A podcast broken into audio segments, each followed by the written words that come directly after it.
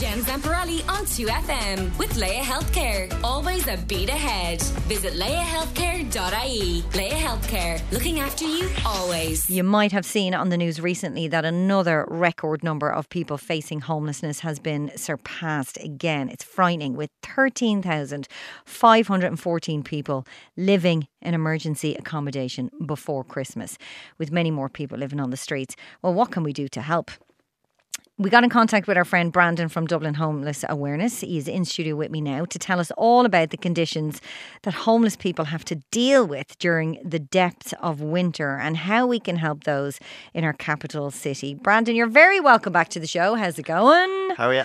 And I've Cian Stanley in studio as well. Yeah, Hello. very much It's great to have you. Uh, Brandon, I'll go to you first. Can you mo- remind us uh, again of what you do exactly? Um, so basically, we carry out welfare checks on uh, rough sleepers around Dublin City Centre and around the Dublin metropolitan area. Um, so we'll go around, check in on them, make make sure they have a meal for the day, uh, make sure um, they're kind of mentally stable. Uh, a lot of mental health on the streets at the moment, um, and then we can book them into emergency accommodation if they need need to be, um, through Dublin Simon community. Um, so everyone on the team is also trained in first aid, uh, fire safety, naloxone awareness, and trying to deal with overdoses and stuff, uh, and they're mental health trained as well. So if we come across anyone in crisis, we can deal with them.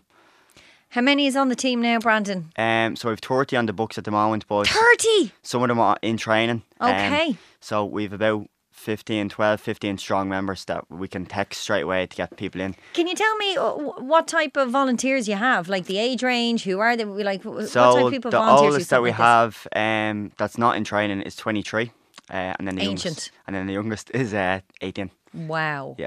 Wow, that's incredible. I, I, the work that you do is pretty incredible. It's pretty scary because you're in it. You're in the thick of it. Like you're going out at night time. You're wandering the streets, um, and it's uh, it can be a, a pretty frightening place to be sometimes, especially when things like the Dublin riots are going on. I know you guys were out uh, on that night as well. Um, just to remind people, because it's been a while since I've had you on, Brandon. But why did you set this up? Um, so basically, my mother, my mother was in and out of addiction homelessness growing up. Um, so I done that as part of a project in skill. Um, and then I went on to do uh, a 12 hour sleep out where I live in Donaghmede then. Uh, and then that got great recognition. So I kind of wanted to keep going on and on. Um, and then we started feeding the homeless then in 2019. And then we started helping uh, homeless people with mental health and first aid during COVID. Um, and now I work full time um, in the homeless sector as, as well as running DHA. Okay. Um, so yeah, it's a And can I- vocation now. It is absolutely. And your mum, last time you were on the show, she was homeless. How's she doing now? um, so she got a permanent home now. Um, she was living in emergency accommodation for a year. Um, and now she's after getting a permanent home. Uh, just back in 2022. So Doing well. yeah, doing well. Uh, so it just shows that homelessness is just a phase in someone's life, and it's not um a permanent thing. You know, um, people can get through it at the end of the day. Absolutely. Cian, why did you get involved? I got involved because uh, my father he passed away to suicide. So Sorry um, to hear that. passing away to suicide, there is a lot of mental health on the streets. Um, having known mental health with my father, that's my reason for getting involved. I'm trying to help others on the streets as well. Well, good on you for doing it. Okay, so mental health issues is a huge problem. Um, uh, absolutely. What other problems do they have on a day to day basis, like a practical level? Uh, Let's say in the winter time, like right now, wh- what are the problems you're seeing out there? Obviously, the cold temperatures, they need, they need somewhere to bed down. Uh, unfortunately, there was only, so only someone found last week there due to the conditions. So basically, cold weather is the issue, and then we come across overdoses, and obviously the mental health is a big part of it. But a lot of overdoses are happening in the city centre as well at the moment. There was a bad batch then going around the drugs, Okay. so we were out uh, during that, and then on the weekends we find a lot of more homeless people getting attacked as well. Um, or if there's a big concert on in Mar- Marlay Park or 3Arena or, or so on, we'll try to get people in to basically monitor homeless people to make sure they're okay. Really? So Yeah. if there's something, some event happening, like it, a it will concert, affect homeless people. Yeah, really? yeah, That is frightening. yeah. Like Is like, that just because people are out and have drink on them and stuff Yeah, like that? basically, yeah. So like, there's a lot of people sleeping in a Pacific Park uh, where concerts are on. Like you know, Mm-hmm. that would affect homeless people. Um, so I head to that park to make sure everyone's okay. So that's uh, that's called Operation Safeguard. So we'll get extra members in to basically monitor that, and then only recently we we brought in body worn video, so we can wear these body cameras, um, so we can take footage of any uh, abuse, harassment, or threats of violence towards us or homeless people. And then that can be used in investigation if the guards need it. I was gonna like as we mentioned, it, it's not a safe thing you guys do. Have you ever had any incidents? Have you ever been scared being out there? Yeah, I have. I've actually gotten attacked myself doing the job.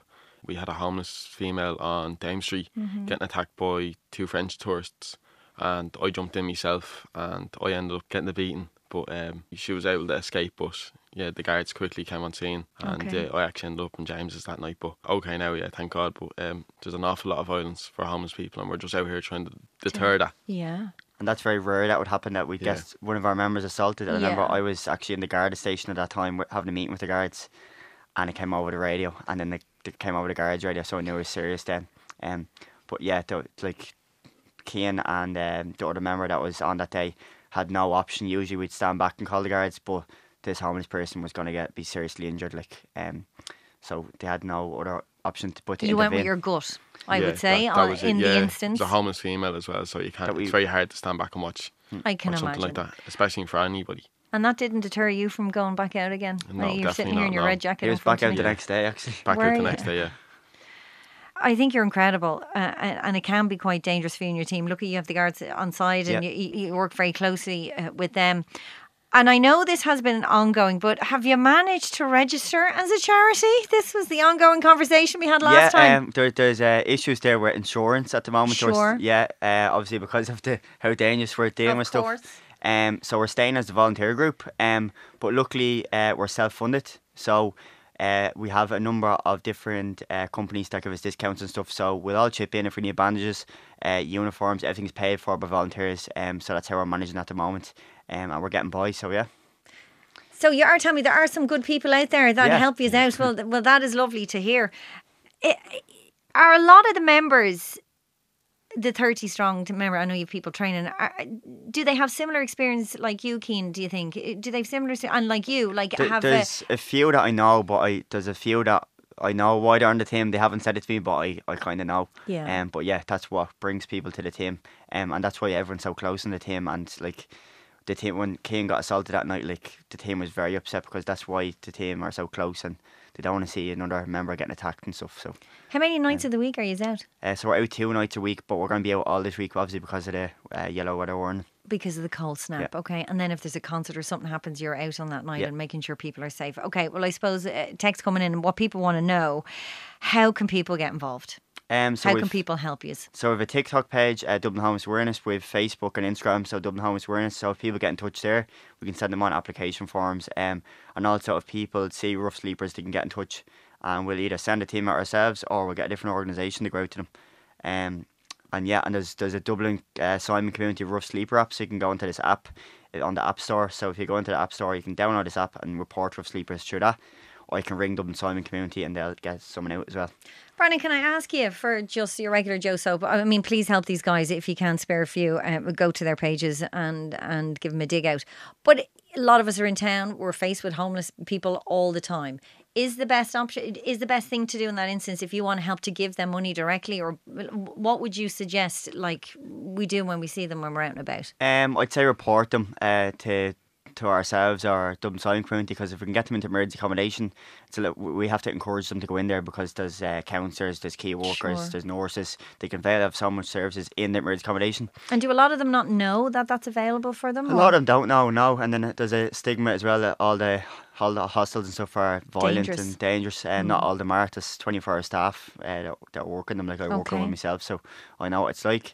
Um, so yeah, report them. Um, and basically a cup of tea, especially especially at the time. food. A cup of tea and a blanket could genuinely save someone's life at the moment. Well, that is really good advice for everyone. And thank you so much for taking the time uh, to come in and chat to me today. Brandon O'Connor and Cian Stanley from the Dublin Homeless Awareness Group. And you can find them on all social media platforms if you want to give them a dig out and, and help them out in the great work they do.